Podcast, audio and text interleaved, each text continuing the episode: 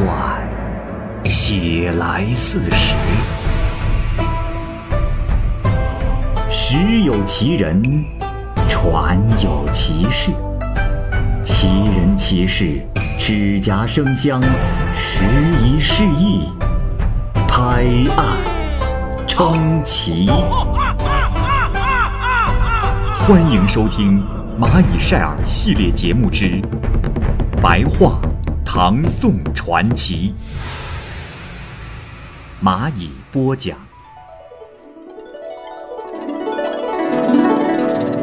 《谭义歌传》，原著作者乔俊、秦纯子父。上集。谭义歌的小名叫做英奴，跟随父母亲。生于英州，父亲死后流落在长沙，也就是现在的潭州。八岁的时候，母亲又过世了，他被寄养在小工张文家。张文靠制作竹器维持生活。这一天，官妓丁婉清经过了张文家，心里想：“哎呀。”若是能得到此女，必定能让我家产更加的丰厚。于是，他就邀请张文饮酒，也没说什么，就离去了。就这么一来二去，多次送财物给张文，馈赠非常的丰厚。这次，张文对婉清说：“呃，夫人，我张文乃是市井中一名低贱的工人。”呃如此深受您的大恩，呃，不知何以为报。夫人若有什么事，就尽管直说，也算是尽了在下的一份余诚，来稍稍回报夫人的厚意吧。这是丁婉清说：“ 哎呀。”大哥说哪里话？我之所以很久不向你说明，实是怕激怒了大哥。大哥现在这么说，我也就开口了。我知道那一哥小丫头不是大哥亲生的，呃，我又很赏爱她的姿色。如果大哥把她卖给了我，不仅现在能得到我重重的酬谢，到了他日，也会有更多的利益呀，大哥。依我看，就不要让他居住在您家了，白白受到饥寒的煎熬。哎，就让他跟我走吧。您看怎么样啊？张文回答说：“呃，呃，其实。”我揣摩夫人的意思，已经很久了。呃，我也正有此意。既然这么说，不敢不从命啊。而此时，义哥已经十岁了，知道了张文与婉清的意思，就愤怒的责问张文说：“爹爹，虽然我并非您的亲生子女，可是爹爹真的忍心将我抛弃到昌家吗？”爹爹，您若是能把我嫁出去，哪怕是贫苦人家，我也心甘情愿呀。张文不听，最终还是将义哥卖给了晚清。过门时，这义哥是嚎啕大哭的说：“苍天怜我，我孤苦一生，流落万里，弱小无助，年龄幼小，无人怜惜救援。”不能去好人家了。邻里之间听到此话的，无不嗟叹悲痛。自从义哥到了昌馆，这晚清每天都是用百般的计谋去诱惑他，用珠翠首饰戴在他的头上，华丽温暖的衣服穿在身上，甘甜鲜美的食物满足于他的口腹。时间愈长，就愈加的殷勤，就好像慈母对待婴儿一般，清早晚上的这样对待他。后来，一哥早先的怨恨之情便被这些宠爱所打消了。他内心的情感也随着而发生了变化。一哥忘记了最初的志向，还未到成年之时，晚清便为他选择佳偶了。这时的一哥已经出落的肌肤清丽，体态秀美，乌发明眸，嫩手纤纤，细腰盈盈，简直没有谁能赶得上他。前来求见的人车马充塞，门管如市。再加上一哥性情聪明慧颖，善解音律，特别擅长作诗为文，少年的富家子弟千金买笑。领略一哥风情，唯恐在他人之后，甚至于官家的宴饮聚会都要骑着马来迎接他。当时有颜良运使，朝廷特派权力知府官周公会客，一哥先到达府中，有位医博士吉君有事也来到了府中，上厅拜见了周公。这吉君呀。有一副长长的、漂亮的髯须，周公呢，于是就笑着说：“呃，公子啊，我有一句对子，不知公子能不能对上？”吉君只是说：“啊，大人，愿闻其详。”周公就说：“嗯，好，我说的上联是。”一世拜时，须伏地。就是说啊，这个一博士啊，拜见的时候，胡须会伏在地上。周公说完之后，还未等到吉君对答，在一旁的义哥就说了：“他说，啊，大人，奴家愿替一博士对答。”周公说：“哦，哈哈哈，好。”呃，你说说看。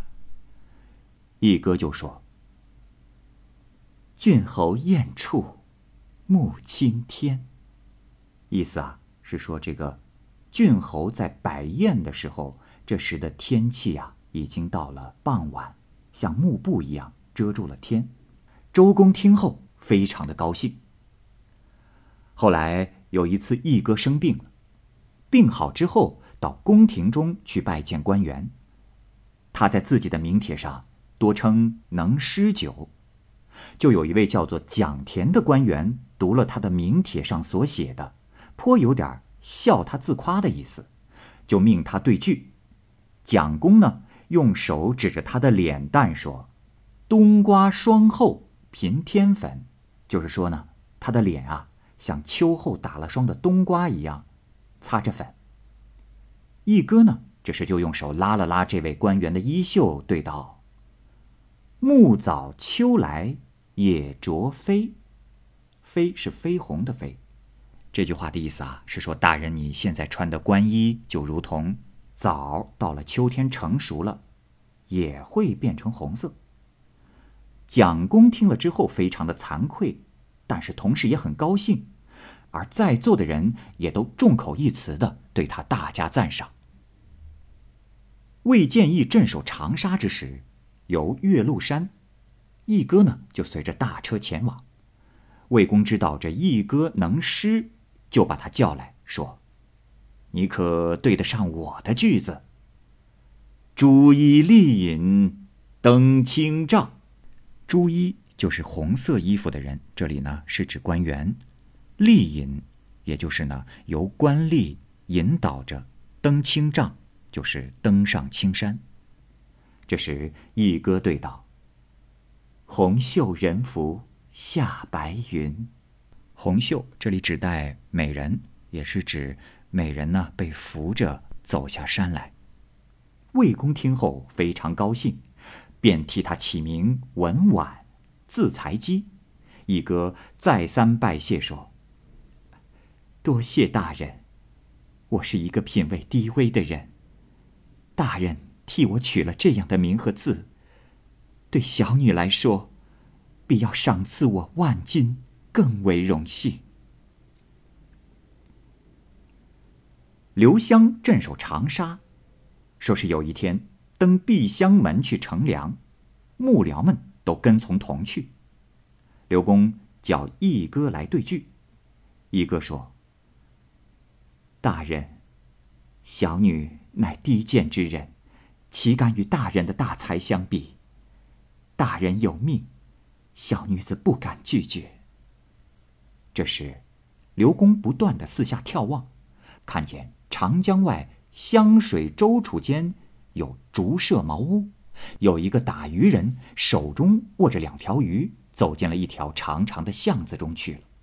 刘公就拿着那个景象，念道：“姑娘听好，老夫已有一句：双鱼入深巷。”这时，一哥对道：“啊，大人，小女已有。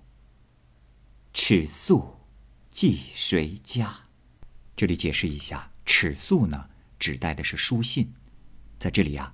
这个对子还有一定的巧妙之处，在于前面的刘公说道：“拿着两条鱼进入了深巷，而一哥对答的是‘尺素寄谁家’？尺素刚才我们说到了，代指的是信件，而在古代呢，这信件呢是装在木函当中的，就相当于信封，而这个木函的封面与底部的木板都会刻有鱼的样子，所以呢，这个封面和底面。就又形成了双鱼，以此呢和刘公的对子做了巧妙的结合。刘公听后大为的惊喜，赞美了很久。另有一天，又随从刘公的大车去游岳麓山，经过抱黄洞，刘公往山间的亭子吟诗，在座的客人都唱和。这里注释一下，抱黄洞呢是在长沙岳麓山中，相传呢。晋陶侃在此射杀了大蛟，而宋人李白呢在此遇到了道士张抱黄，张抱黄呢就传给了李白八卦，日后李白修仙得道。一哥呢也写了首诗献给了刘公，诗是这样说的：“真仙去后已千载，此构危亭似望沙。”灵迹几迷三路倒，平高空响五云车。清猿啸月千岩小，古木迎风一径斜。鹤驾何时还故里？江城应少旧人家。意思是说，仙人一去。已经过了千余年了，在这儿构筑的高亭四望无边。去蓬莱三岛，你几次迷了路？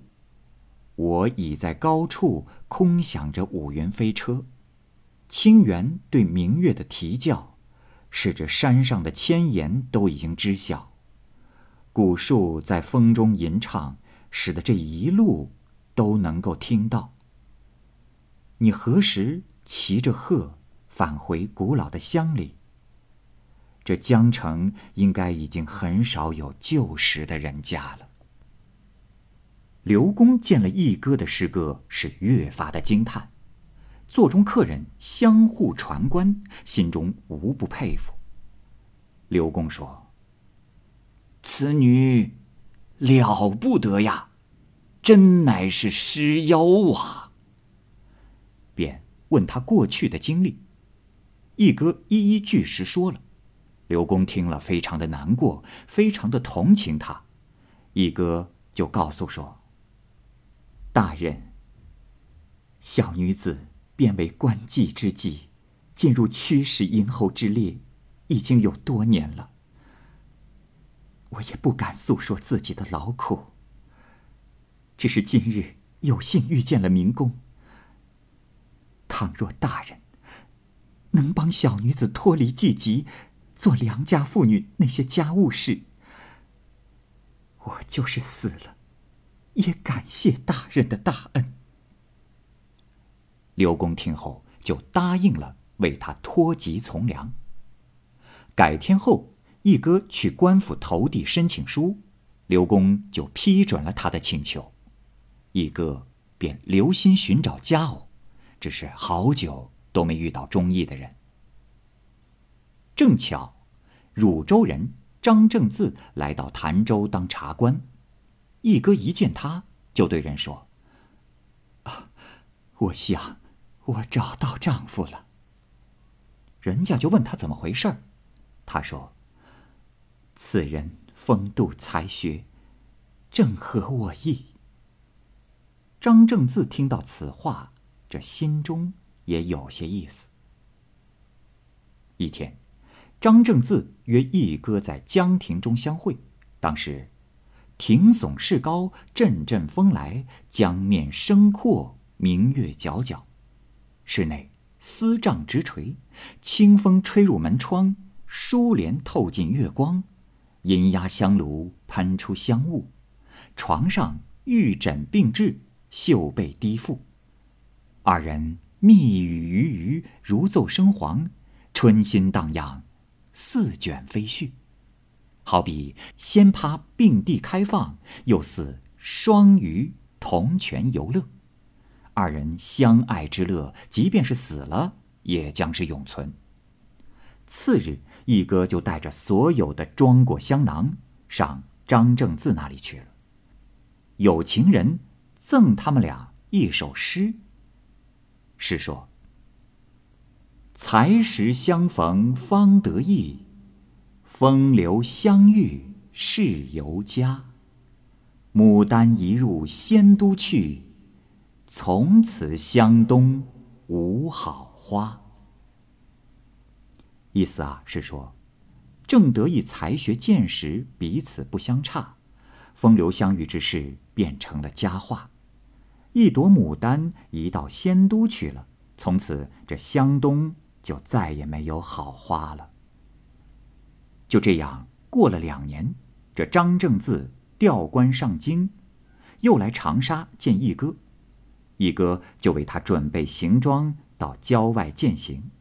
这张生上路，义哥就抓着他的手臂说道：“公子本是名门子弟，而妾是娼妓下流。”以下贱配尊贵，实在不是理想的婚姻。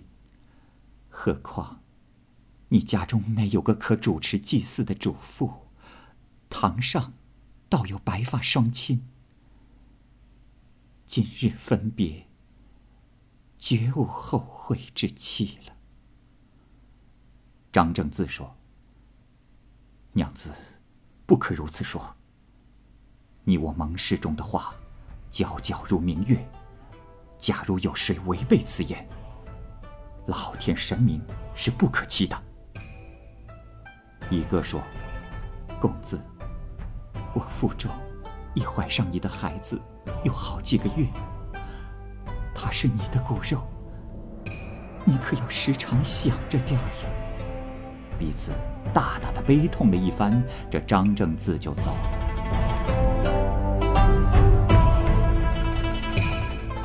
好，由于时间的关系，故事未完待续，欢迎您继续关注《蚂蚁晒尔》系列节目《白话唐宋传奇》。感谢您的收听，再见。